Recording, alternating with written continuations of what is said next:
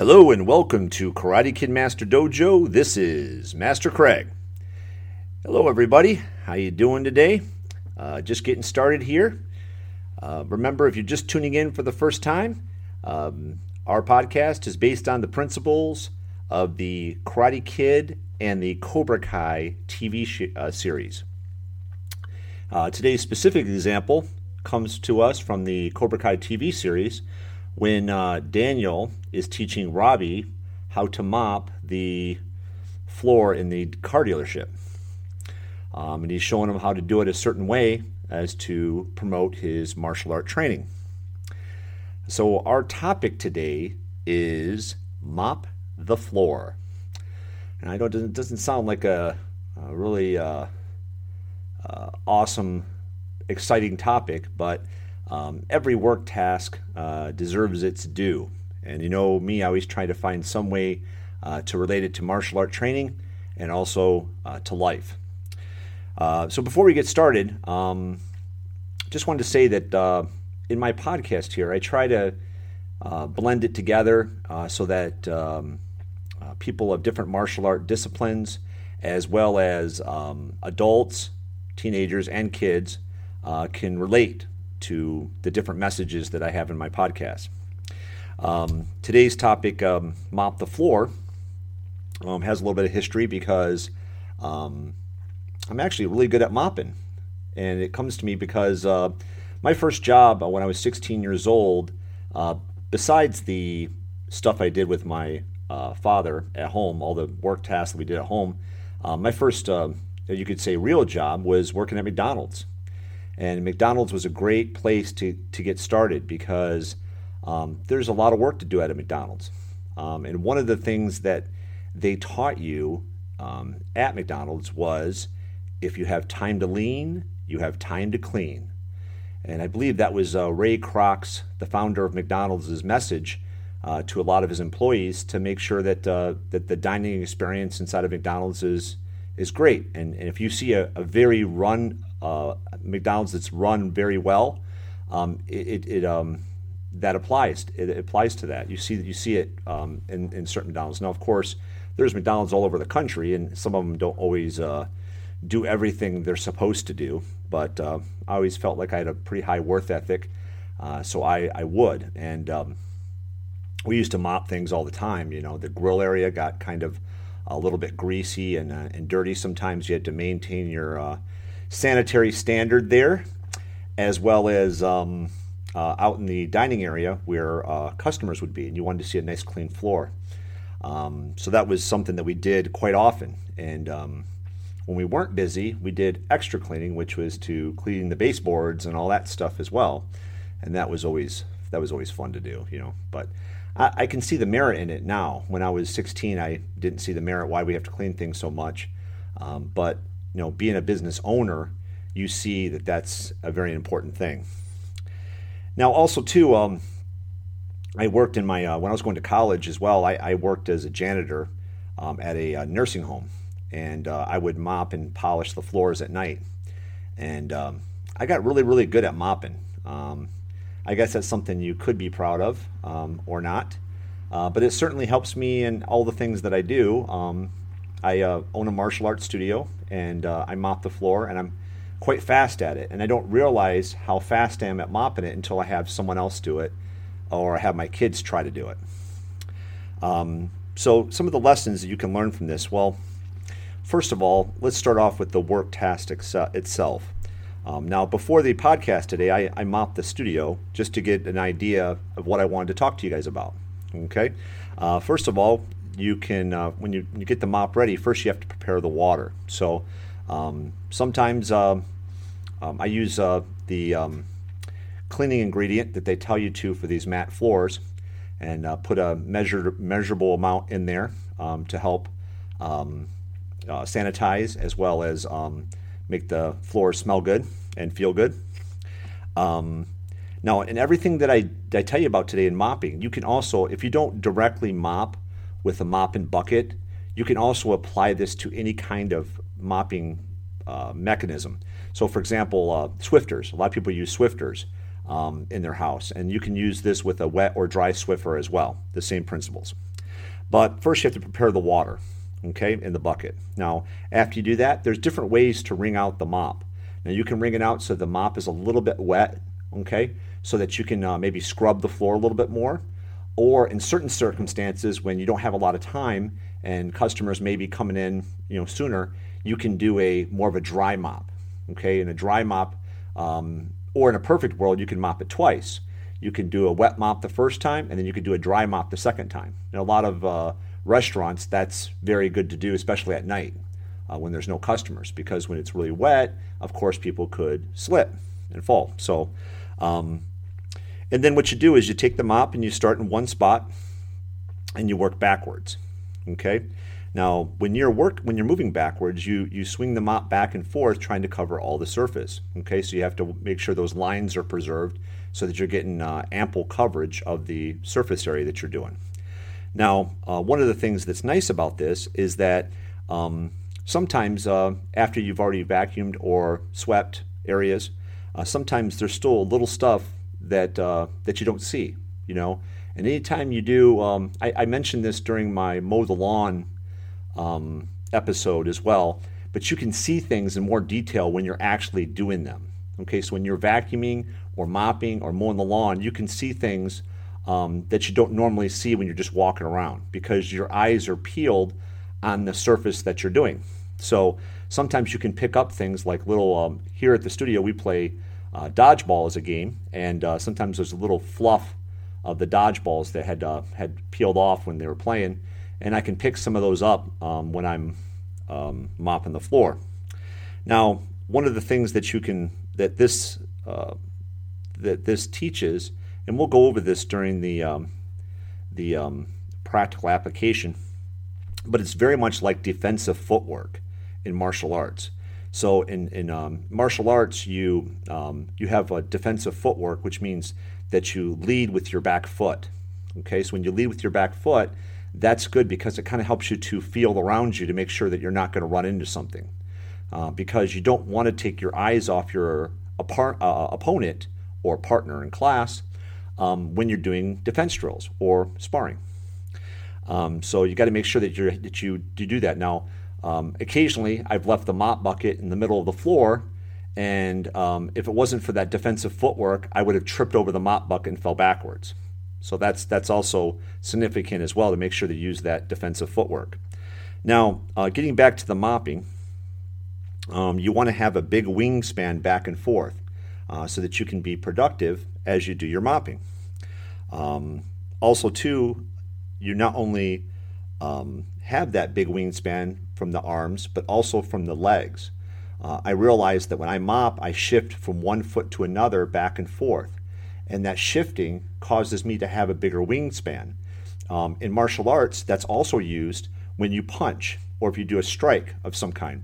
When you uh, shift your body weight you actually can make yourself um, reach further when you punch or kick, therefore uh, increasing your range of motion so that you can hit something that's a little bit further away from you, or increasing your power when you do hit somebody because you're going to hit and go right through them. Okay. Um, also, too, um, the twisting that happens. Your trunk twists back and forth as you do um, the mopping. Okay, so you swing your arms from back and forth, um, making sure that you have full coverage of the area. Okay, then you can do, um, like for example, I can do uh, the studio. I can do the training floor area, the light floor, in three three passes, and I can do the uh, the other side in two passes because of my long wingspan. Okay, and that makes it very um, productive because I get it done quicker. Now, mopping seems like something that's really easy to do, and you say just move it back and forth. And um, sometimes I take it for granted because of my history in doing um, this kind of work. You know, I was a good janitor back in the day. but the thing about it is, anytime I have anybody else mopping, I had people when I taught in Michigan, I had people mop and they they, had a really struggled with it. They they couldn't do it as fast and as complete as I could. Um, and then also too here in uh, Florida, uh, anytime I've had anybody else mop, they either soak it down or they, they don't move it very well. I've had my kids mop before because I was doing other things, and they, they really had a hard time moving the mop back and forth. It's not as easy as people think it is because you have to kind of keep the mop sometimes uh, kind of like the the old uh, the old rag. My mom used to use a rag on top of the counters and pick up all the debris with her hand and with the with the rag, and then take that and go into the sink to get all that debris off, or in the garbage to get that debris off, so that you uh, don't throw it all over the floor, and then you got to sweep it all. And the same thing you do with when you mop, you want to pick up anything that's there, you know, whether it be dust or those foam particles from the dodgeballs in our studio. Uh, you want to pick up everything um, as you're doing it so that you have a complete and clean floor. Now, um, the second part of this topic today is cleaning up your life. Okay, so when you take the mop, you're cleaning up the floor, but you can also use it as a metaphor for cleaning up your life. Okay, for one thing, um, I know personally I feel better when my area is clean. So, like, um, mopping is one of those humble things um, that you can do, um, and it's just um, you feel more pride um, that um, and confident in your business or home when your when your floor is clean in your house, and and maybe that's something that's just for me. I'm not sure if that's for all people, uh, but you feel better when your area is clean and a sense of pride and confidence in your house or business when you know that things are clean and tidy. Now, um, especially these days, because of uh, illness and germs that are spreading around, it's very important to have it clean and sanitary areas. Okay, the the concept of uh, not spreading illness or spreading disease is very important, and it's also um, very courteous to others to do that. Um, also, too, this is also a metaphor for life coaching type of uh, message as well. And um, it's real easy to start fresh each day and try to clean up little aspects of your life. You know, sometimes you get to a point in your life where you're not sure exactly where where this journey has been taking you, and then you um, you backpedal a little bit, and you know you can't backpedal in a time machine, but you can start to clean up your life by getting rid of things that that um, that'll help you to focus. You know, like um, when you clean the floor, you pick up all those little foam particles that we talk about. In your life, you can also go through and pick up all those uh, foam particles, uh, things that um, that'll help you to be more successful in the future or to be happier in the future um, because you are cleaning up those little tidbits um, of your life. And I'll, I'll leave most of those things for you guys. I know it, it applies in my life um, because sometimes, uh, you know, just give you a kind of example, um, you know, sometimes when I, um, uh, I get frustrated, I get frustrated with my business or um, frustrated with life in general. Sometimes, like, you know, I, uh, I take it on, on the kids, you know, like, hey, you know, do this, do that, you know, um, you know, clean this up, do this, do work, you know, kind of thing. Because sometimes uh, I get frustrated that things aren't what I picture them or want them to be at this stage in my life.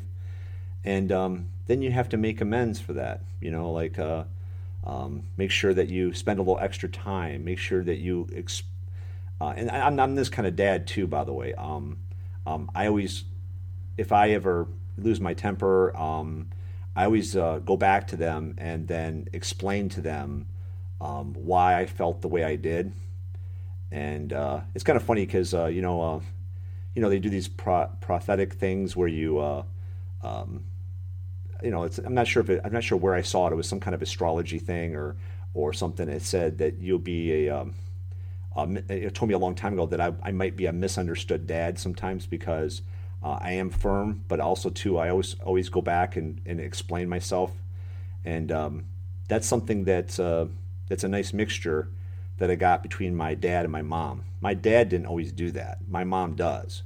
So because I have that mixture, I always go back and make amends somehow. Um, and then cleaning up your life means that you try to avoid that in the future. You know, so hopefully that uh, that speaks to you.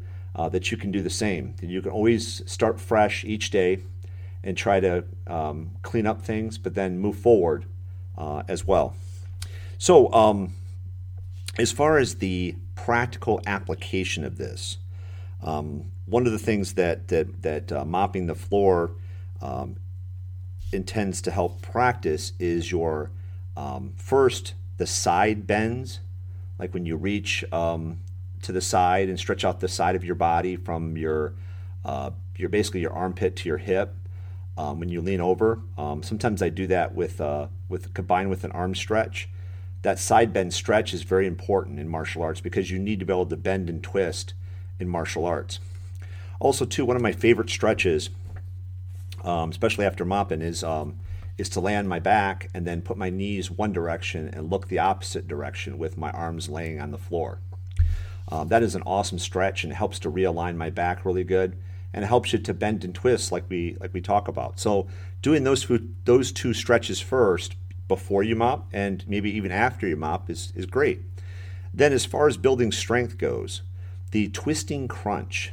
Okay, so when you have your feet flat on the floor, knees bent, and you have your hands behind your head, um, you bring your knee up towards um, your opposite knee, okay, or past your opposite knee. And that twisting type of crunch can be done in many different ways. Okay, I'm not going to describe to you all the different ways that can be done, but a twisting crunch nonetheless is great. And I would recommend um, my students and any students listening to this to try and do at least uh, you know 15 of those, 15 to 20 on each side, uh, to get that twisting motion uh, strengthened. Then, as we talked about earlier, the defensive footwork. Okay, um, that we talked about is good to practice. Okay, and, and believe it or not, our first defense drill in our martial art teaches that defensive footwork or the offensive footwork. And the defensive footwork is when you move backwards, moving the back foot first, then the front, and use your back foot as a feeler so that um, you can make sure that you don't uh, hit anything. Okay, as you keep your eyes on what you're doing. Um, the next one is the round hip drive.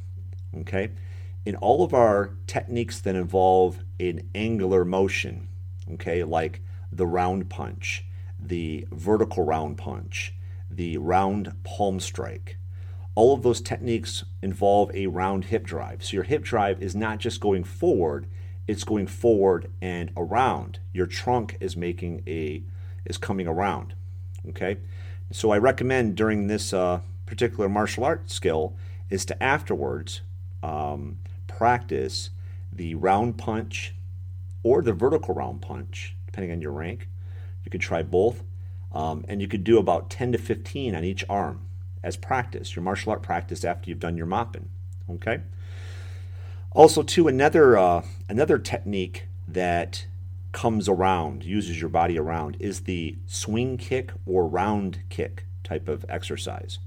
Um, your body makes a rotation uh, you have to use the pivot first. Okay, so you have to pivot your foot. Um, even when we taught this to fitness kickboxers, they weren't martial artists. We'd still have to teach them how to pivot, how to bring their body around. For one, it's great in fitness. The more that you can engage your body, the better the fitness, the, the combination work that you're doing is uh, more beneficial for you.